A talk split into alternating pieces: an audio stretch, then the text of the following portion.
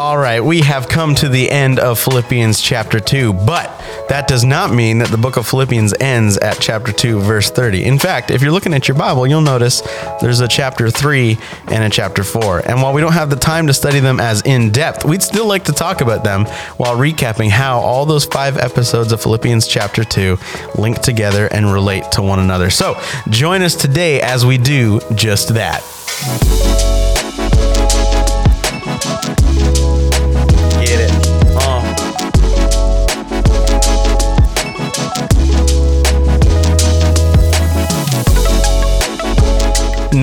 Word is a McGregor podcast that offers a relevant and refreshing focus on understanding and applying God's Word to your life. We'll discuss life changing truths of biblical faith that comes from hearing and hearing through the Word of Christ. I'm your host, Nathan Bottomley, and joining me today is Colton Chilver. Join us as we open the Bible so that we can know the Word. Well, welcome, Colton. Mm-hmm. It's a pleasure to be here. Oh, good. I'm glad. I hope so. It's the third time you've been here. no, we are glad you're here. Uh, so here's the deal. Uh, you were in one of our episodes regarding Philippians chapter 2. You were also in our intro to Philippians. And today we come to the end of Philippians. And by that, I mean simply what I said. We've finished chapter 2 and we want to talk about, you know, what did we get from chapter 2? And then we're just going to quickly look at what's in chapter three and four. And by the way, listener, I would urge you strongly. I'll look at the camera for this. Uh, read this whole book. Don't don't cherry pick parts of scripture. And just because we went through Philippians slowly or in little sections, it wasn't all of chapter two in one episode. Read this whole book.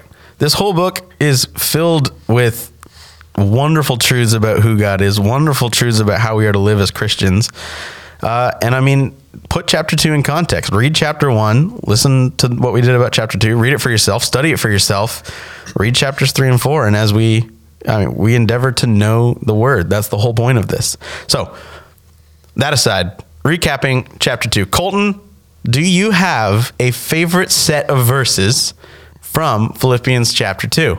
I do. I do. Uh, the there are pretty much two passages I'll go to if like I just want to read something in the morning and I have to be somewhere. Like my go-to passages, and one is Ephesians chapter two, reminding me of like where I came from. Like the Lord saved me from death, literally. Like I was in a spiritual death. But Philippians chapter two is um, these first few verses have been such a constant remem- reminder to stay humble, to like um, kill my flesh, kill those sinful desires, that pridefulness that arises, and that's always looking back to the example of Jesus Christ.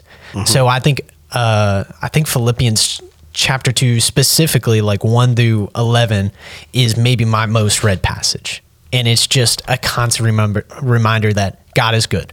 Jesus, who was humbled to the point of death, like he was the best servant there was, and he was highly exalted for that. And it's just such a hopeful passage for me to go back to. Yeah, it is a wonderful passage. I don't know if I've ever said this before this episode, i.e., episode 12. So I'm the worship leader at McGregor, for those of you that don't know. Um, but it's interesting. I like, I actually have, I mean, in my Bible, these yellow, yellow tabbies. I use them when we read scripture readings from the platform during worship services. And it's funny because I've read those verses, like specifically five to eight or five to 11 or like multiple times. Yeah. Because they're just such I mean, and I said this when we looked at we looked at 5 through 11 was an episode. They're just such glorious truths. Yeah. Um, so let me ask you this: you, you referenced that it's one of the most, like one of your most read. Uh, just for fun, I'm not going to make you prove it. Have you? Gosh. Like, is it most read and memorized? Oh gosh, I tried at a point and then just forgot. To be honest, Fair, fair. It was the first few verses that stumped me because it's just so much application, and Yeah. it gets into the hymn Yep. of Christ. But then, like I did, So like one to four was like, darn it. yeah, you you can't quiz me now. I can't. I, I'm not going to quiz you. Don't worry. All right, let me ask you this though. Uh, so most read, and you've talked about some of the truth. Is there like a specific reason? I'm actually curious even about Ephesians too. Like, there's Yeah. a specific reason when you're shy on time, you go to those passages. yeah, I think like because I have my normal scripture reading in the morning and I try to get in like a couple chapters. Sometimes I just study in depth. But if there's like an occasion where I just, I recall, um, like being reminded of the gospel. This is what I go to. Yeah. And I when I so I worked at a summer camp and it was primarily a summer camp, but it was a conference center year round called Snowbird Wilderness Outfitters. And I recall like um, the hardest part of the the entire summer was week seven. Like week seven was when I got tired, and we went with students for ten to eleven weeks, and then two uh, weeks of staff training prior to that. So it's like thirteen weeks straight of just running. Like you barely get breaks. It's just eh, you die on the weekend. Basically, try to sleep as much as you can, and then recover just in time. How old to- are these kids? Uh, middle school to high school. So they have more energy than you. Yes, yes, but that that's what also keeps you going. So it's also good there. Absolutely. but it tires you fast. So it was something where like week seven was always the point, and this is for a lot of the other staff was like this was the point where your energy levels are just down. Like you just feel tired all the time. Like you almost feel like a walking zombie. Like it's almost that brick wall you hit during the Right. summer. And I like I remember the last few summers because I worked there for three summers essentially every week seven, I went to this passage. Like every week seven, I just needed to be reminded, you know, I'm tired, but humble those thoughts. Like the pride that's going up, like, why am I here? Why am I still doing this? You know, is this really worth it? I could sleep in and go against my Bible reading in the morning. I don't Yeah. need to pray. I could just listen to the sermons they're giving the students. But at the end of the day, like I wasn't taking my faith seriously when it came to week seven. So week seven was always like um, a reminder, something like, okay, I need to remember the gospel. Yeah. Why am I here? What am I doing? I'm doing this for Christ because Christ died. He was a humble servant. I need to remind myself of that. Yeah, to be a humble servant. Yeah, which actually gets at the heart of like all what we saw through chapter two. Uh, now, again, remember, I'm going to recap really fast why it was broken into those five sections that it was. And it has everything to do with what you just said it's humility. Uh, in verses one through four, the Philippians are challenged. Remember, let's let's actually go back even a step further. The very end of chapter one, it's that verse twenty seven. Like they're commanded, conduct themselves in a manner worthy of the gospel of Christ. And then they're also told, hey, verse twenty nine, you will suffer for the sake of Christ. All right. So we know we got to live a certain way. We've talked about this. Go way back to Colossians. We've talked about this. That what you believe impacts how you live. And so we get we roll into chapter two, starting at verse one. We did one to four. The point is this: that we're going to strive for unity. It's in it's in verse one. If there's any encouragement in Christ, comfort from love, participation in the Spirit, affection and sympathy, complete my joy, Paul's joy, by being of the same mind, the same love, in full accord, and of one mind. All right, mm-hmm. unity. We can complete Paul's joy if we would desire to be in unity. And then he says it's verses three and four. This is where you get that humble. This is where it begins to, to come out through the rest of the chapter. Do nothing from rivalry or conceit, but in humility count others more significant than yourselves. Let each of you basically look to the interests of others. Yeah. All right. So if you want to achieve unity, strive for humility. Yeah. And that's where we get to what you just said is your favorite passage. And I agree. And I keep saying this and I'll say it over and over again. What a glorious passage. Mm-hmm. That Christ would descend from his status, not cling to the fact that he was with God, but would empty himself. Mm. That is the supreme example of humility, not holding on to those things. And might, might that be true of us? Might we not cling to things of this world, cling to what status we have, what stuff we have? Like, cling, why, why cling to anything? yeah. right?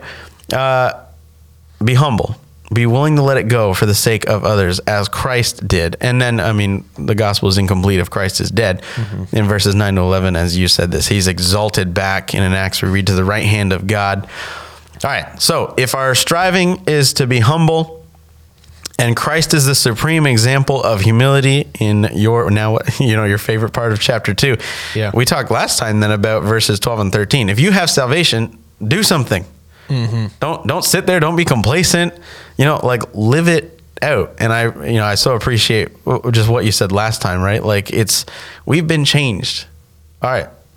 Live it out. Like Yeah. go go do something. Live for the glory of Christ. Be lights in a in a dark and dim and callous world. And by the way, the reminder at the end of chapter 1, things are going to get hard. And so verses verses 14, 15 and 16, things will get hard. Don't grumble, Don't question. Don't complain. Don't dispute. Don't mutter to yourself. Don't be attacking God with questions like the why questions, the heart that's completely dissatisfied and just screams, Woe is me. Why would you do this? Yeah. Uh, that's what we got out of those verses. And then once we understand, we talked about this, we understand precept, we understand principles in chapter two. All right, we know we're striving for unity. A great way to achieve that is humility. Christ has exemplified it for us. I actually said this when we talked about those verses. Do you ever? Um, this is my, I'm off the rails now. At this point, it's my own opinion. uh, do you ever feel like you know you can't live up to Christ's example, and it's mildly discouraging? Oh, all the time. Like it literally like the entire time you were talking, I just kept thinking back to it says strive for one mind, and then it says you know the mind of Christ. Yeah, I it's know. like what the heck? Like how are we supposed to be as humble as Christ? Like someone Yeah. who would die for a sinner, like that. That's so hard. Like how would I die for a righteous person? Where Christ would die even for like the most wretched sinner. Yeah, So, and that's there's that verse, right? One might die for a good person, mm-hmm. but Christ died for wretches. yeah, What, like, and you've said this already. Like our sin that you talked about with our Ephesians, like we're we're dead, mm-hmm. right? We're sinners. Romans three twenty three. What does the sinner deserve? Romans six twenty three tells us the wages of sin is death. yeah, And yet Christ humbly let go of everything he had yeah, count and and died for us and not just any death i mean that your that section right a death on a cross like mm-hmm. humiliating excruciating yeah. but for sinners to be saved And that's why, like, I go to this when I'm discouraged to notice, like, Christ set the example. Yeah. I can't fulfill that, but, like, I have to strive for that. Yeah. Which Paul talks about in this letter, like, striving for perfection, striving for Christ likeness. Yep. Even in the midst of, you won't be able to reach that yep until you're resurrected, which is because Christ perfected you. Yep. And he doesn't let us off the hook because this is where chapter two wraps up. Is once we understand these precepts, shooting for Christ like humility. Because what's unique is we can't stop and go, well, I'm discouraged because I know I won't get it. Because then he gives us the three examples uh, that we looked at in our last episode, which is Paul, Timothy, and Epaphroditus. They are examples of what humble service looks like. And remember, Paul is the example of what it means to be sacrificial. He, in fact, he references himself as a drink offering and then says that he's glad, I am glad and rejoice with you all. And then Timothy is the example of what humble service looks like because we read that he was, uh, oh, well, cheered by the news of you, and I have no one like him, genuinely concerned for your welfare. That's what we read in 2 verse 20. Like Timothy's a caring guy, and that's what it means. That's another, what does it mean to be humble? And then Epaphroditus, someone willing to uh, risk his life, could be ill, be near to death, but still be there for the service of Paul. Yeah. I mean, he. This, I mean, they were sinners. They're not Jesus, so we know they're sinners, and Romans three twenty three applies to them. Uh, that they were sinners, uh, but they're counted, you know, righteous through Christ, and they provide for us for those found in Christ examples of three people that live in a fallen world, still struggle with sin because we know they're not perfect, not until they get to heaven. Uh, but they provide examples of what humble service looks like. All right. So, chapter one brings us into chapter two. We talked a lot about one uh, in episode six. We've talked about two through the last five episodes. So, the question then how does Paul end this book? What's the, you tell me that, what's the contents of chapter three? chapter three well paul uh, we talked about like the false teachers a little bit in the first uh, introduction of like hey like paul the the these are Jews coming into the church saying you need to abide by these things towards the Gentiles. And it's interesting to see here because Paul refutes that by giving almost like a resume of he's like the top dog Jew, basically. like he is the best Jew there ever was. And he counts all as, well, rubbish, dung next to Christ. Yeah. Because Christ is so much greater than that. Yeah, and it's interesting you mentioned the false teachers seeping in, be worried about that, or just like false ideologies. It's in chapter 3, verse 2, where first of all, he says, now I'm going back in verse 1 Rejoice in the Lord. Uh, he, or finally, my brothers, rejoice in the Lord to write the same things to you uh, is no trouble to me and is safe for you. And then what you said, the be warned, verse 2, this is very poignant. Look out for the dogs. Look out for the Dogs. evildoers. Look out for those who mutilate the flesh. For we are the circumcision who worship by the Spirit of God and glory in Christ Jesus. He actually is unique in, in chapter three. And again, I encourage you to read it. But he talks about what makes a true believer or how you can tell. And these, I would challenge you, listener, I hope these are true of you. He talks about there's someone that rejoices in the Lord. We see that there's someone that exercises discernment. Uh, he writes really early in chapter three they worship in the spirit they glory in christ and they don't put confidence in the flesh and he talks about he has every reason to put confidence in the flesh Yeah. you just said he, he makes the case uh, he could be the ultimate jew Yeah. I mean, he actually, I think it's in this path. Oh, yeah, it is. Uh, in verse five, circumcised, he's giving the resume of things that he, he could hold. Um, circumcised on the eighth day of the people of Israel, of the tribe of Benjamin, Hebrew of Hebrews, as to the law, a Pharisee, as to zeal, a persecutor of the church, as to righteousness under the law, blameless. He's basically saying, I check all the boxes Yeah. if it, just yeah, it's just fascinating. I check all the boxes, and then what you said, but whatever gain I had, I count it as loss. Indeed, I count it as rubbish for the sake of Christ, in order that I may gain Christ. Christ far outweighs any resume we could put together.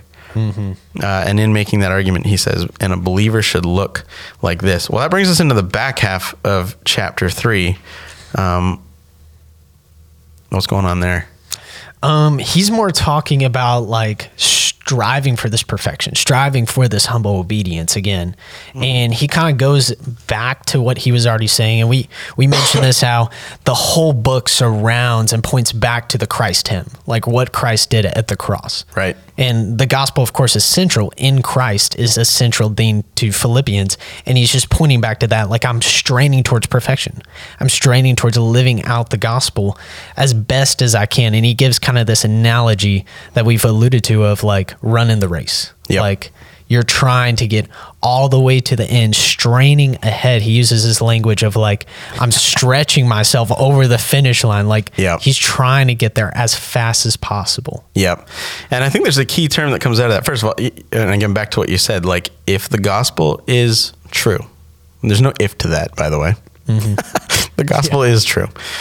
Um, then we ought to, again, going back to the last episode you were on, work out our salvation. And one of the, yeah, in the back half of chapter three, I get, you get that language like press on, pursue, that idea of just relentless intensity of someone running a race Yeah. and to run it to finish well. And I mean, we're you know urged follow after Paul as Paul follows after Christ. Mm-hmm. Press on relentlessly, um, and that's what a Christian life should look like. So again, more practical. Well, that again, we're moving really quick just for the sake of. We don't have as many episodes as I'd love to have. Yeah. that's irrelevant. But okay, so then we move into chapter four. Colton, give me a give me a Cole's notes about what happens in chapter four. Yeah. Chapter three kind of concludes with, hey, like, the, look towards the example you have in Christ, in Paul, and others. Follow them and not these false teachers. Well, now he gets into like very practically how you could do that. Like he even calls out two people. Oh gosh, you, I might butcher these names: Eodia and Syntyche. I've heard it both ways. No, I'm just kidding. I know those are two names. Okay, yeah, yeah, yeah. Uh, chapter four, verse two. I entreat Euodia and I entreat Syntyche. But That's how I've heard them. Okay, okay, so I'm correct on that few. Seems like it. All right, press on. but he's talking about like how this church could strive for unity, how they could specifically encourage each other. Yep. And he gets into like talking about the peace of God through prayer, um, noticing that Christ is coming soon, and just having, um, in light of God's provision, being content in that. Yeah. Yeah, going back, I mean, we talked about, again, last time you were on, there's just such great points that came out of that. Um, but God is sovereign. And so, how he deals with us, we can be content in that. And yeah, in chapter four, he talks about, I mean, you, there's another phrase that comes out of here, right? Stand fast. Uh, or stand firm. Chapter 4, verse 1. Therefore, my brothers, whom I love and long for, my joy and crown, stand firm thus in the Lord, my beloved. This idea, as he gets to the end of the chapter, he tells them, remember, it was press on, run the race well. And here it's stand firm in these things. And he exhorts them to, to be unified. He, well, it's I entreat Euodia and I entreat Syntyche to agree in the Lord. That's that we're, we're hearkening back to or, or thinking back to that beginning of chapter two, right? Be of one mind, be of one accord. The church is not divided. The church should not be divided. Let me rephrase that. Uh, the one of the greatest testimonies of churches is churches that are like families. Oh, yeah. They just what a what a light to the world. Churches that live like, act like, love each other like Mm-hmm. families. By the way, if you struggle with that, that's the whole point in chapter two. Be humble. Yeah. Humble yourself. Don't hold on to anything. Be concerned about other people. All right. That brings us to the last part of chapter four, which is, I think you already talked about it actually. What's the back half of chapter four? Uh, I think I might have said like God's provision and us being content in that. Yeah, being content. All right. And out of chapter four comes one of the most interesting verses. And by interesting, that's a euphemism. Uh, as in, I don't really mean interesting, I mean butchered. Oh, 100%. There's a butchered verse. And actually, you know, before Christian pressed the record button, uh, we were talking about this verse and places we've seen it. And you said you've actually seen this a couple places. Oh, I feel like so Philippians 4:13 of course is what we're alluding to is Yes, one yes. of the most like butchered verses it seems like because in context it's beautiful.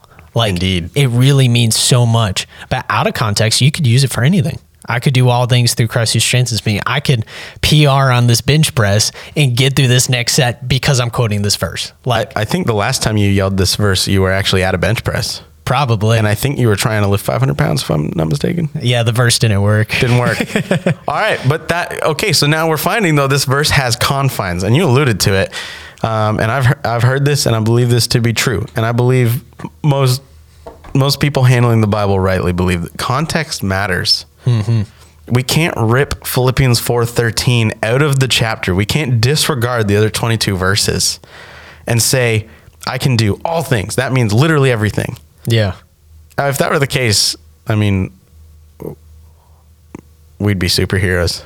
That'd be awesome. I could literally do anything. And so the context actually matters. And it comes back to what we talked about when we're looking at the introduction to Philippians. And honestly, I'm going to read this because I find this of high importance. Um, Paul's talking about how God has dealt with him. And by the way, and this back as an example in chapter two of, of Paul's rejoicing, humble servant heart. Uh, here we are in, in chapter 4, verse 10. He says again, I rejoiced in the Lord greatly that now at length you have revi- revived your concern for me. You were indeed concerned for me, but you had no opportunity. Not that I'm speaking of being in need, for I have learned in whatever situation I am to be content.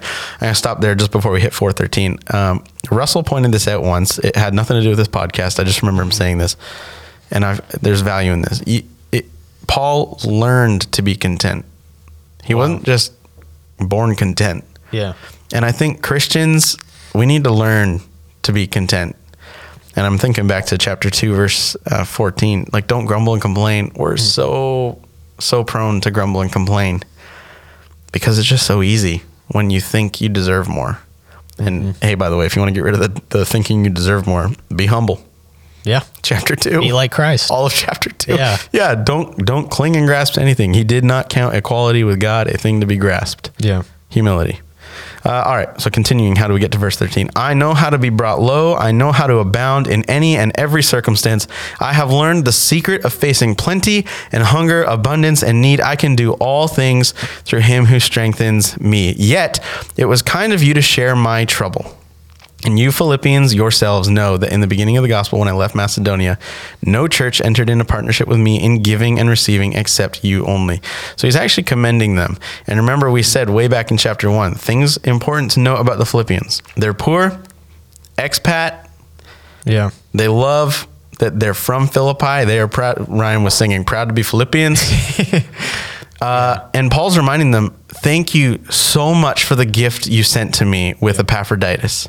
But please know, I have learned to be content and I can do all things. I mean, I like saying it like this I can endure all things, I can endure all seasons through him who strengthens me. Might we be humble and recognize that the Lord deals providentially with me? I love the, the ending of one of the Psalms. I can't remember. It's either 10, 11, 12, or 13. There's a phrase, though, the Lord has dealt bountifully with me. Mm. And it has a lot to do with that Christ hymn Yeah. in, in 5 through 11.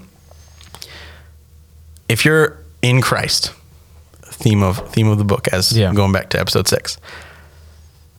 The Lord has dealt bountifully with us because we're by default sinners, by default deserving of death, and yet Christ was humble, did not count equality with God a thing to be grasped, became a servant, uh, obedient to the point of death, even death on a cross, so that we could wear his righteousness. His righteousness is imputed to the believer.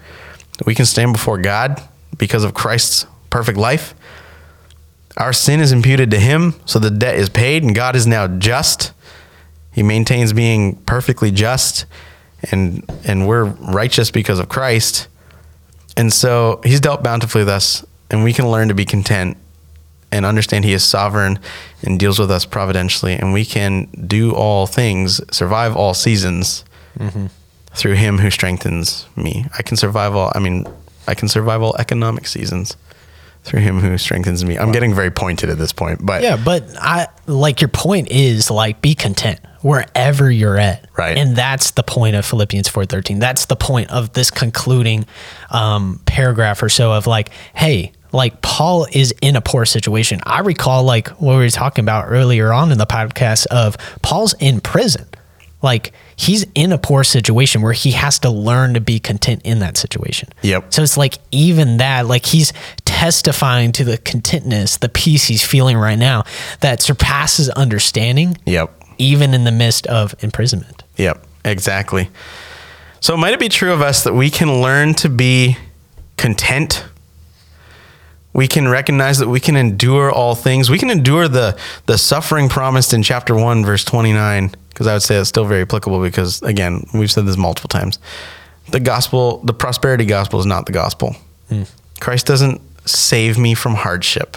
Christ doesn't Christ is not the genie in the bottle right? He is our, and we learned this in chapter two in those same verses. He is Lord and Savior. We are to be obedient. He is sovereign. And as He deals with us providentially, we can be content, even when situations are hard, not grumbling, not complaining. And we can do all this through Christ who strengthens us. All right. That concludes our study in Philippians. And again, one more time, I encourage you read the, read this whole book, study it for yourself. There is so much depth and truths that could be mined out of all four of these chapters, and I would encourage you to do it. Just because we don't have time does not mean we're setting the boundaries for you. Read read chapter one through four. What a what a great book. Glorious truths coming out of it. Great passages. Colton, thank you for being here. Yeah, thank you for having me. All right. I do want to uh, remind you that this podcast is sponsored by the McGregor Young Adult Life Group. If you are on the hunt for a community that encourages and supports one another in the journey of following Christ faithfully, look no further. Our McGregor Young Adult Life Group is tailor made for individuals like you. Whether you're post college, engaged, or even happily married, join us each Sunday at 9:30 a.m. as we come together to explore the wisdom of the Bible and deepen our understanding of Christ Jesus. We invite you to be a part of the McGregor Young Adult Life Group this Sunday. And with that, we conclude Philippians. To our friends that are listening, we trust you will let the word of Christ dwell in you richly this week. No matter how you are getting this episode, be sure to like, subscribe, and leave a comment or review. It really helps us out. Check us out on Instagram, Facebook, and YouTube, and be sure to check out our other McGregor podcast channels. Just head over to knowthewordpodcast.com for all the details. Thanks for listening.